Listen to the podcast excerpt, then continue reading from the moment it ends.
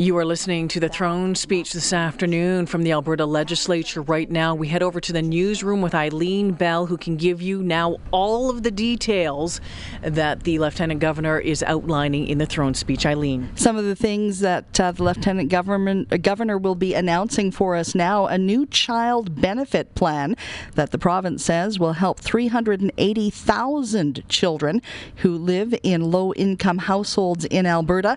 They say the government will work to create new jobs and opportunities, build on some of our traditional economic strengths, also diversify markets and products, and increase accountability and responsible public fiscal management.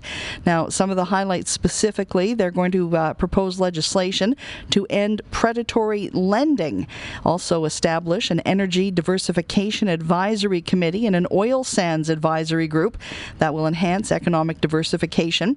They're going to bring in a bill to implement Alberta Alberta's climate leadership plan, a commitment to reform agency boards and commissions for better oversight, also better stewardship and accountability, and they pledge to repeal Bill 22 and engage with Indigenous communities on consultations. Uh, Premier Notley says Albertans want an economy that is resilient to energy price swings. Uh, the Premier says previous government did not do enough when it came to diversifying the economy. And in the meantime, uh, we have people losing their jobs each and every day. We have families that are that are struggling, and and we have important services that we in the government need to uh, continue to deliver. So, some of those points that they're going to hit diversifying energy markets, pursuing a coherent and effective economic strategy, investing in a greener, more sustainable economy.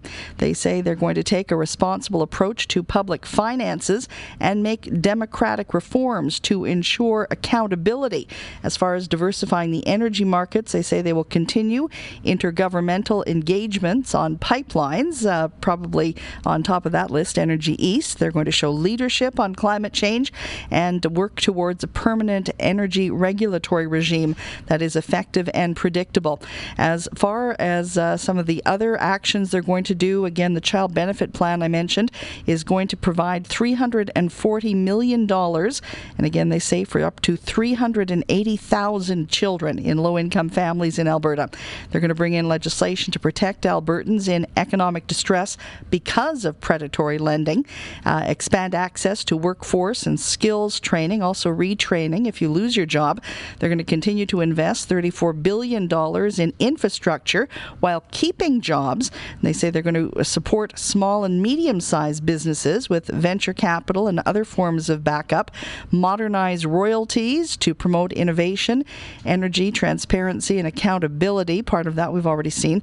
Implement the Alberta Petrochemicals Diversification Program and establish uh, the Clean Energy Diversification Advisory Committee. Also, they're pledging to continue to invest in a clean energy future and promising responsible public financial management. And as far as ongoing democratic reform, they will be receiving a report that's already been um, put into motion from the All Party Special Committee on Ethics and Accountability and uh, present legislation next fall on some democratic reform issues that they want.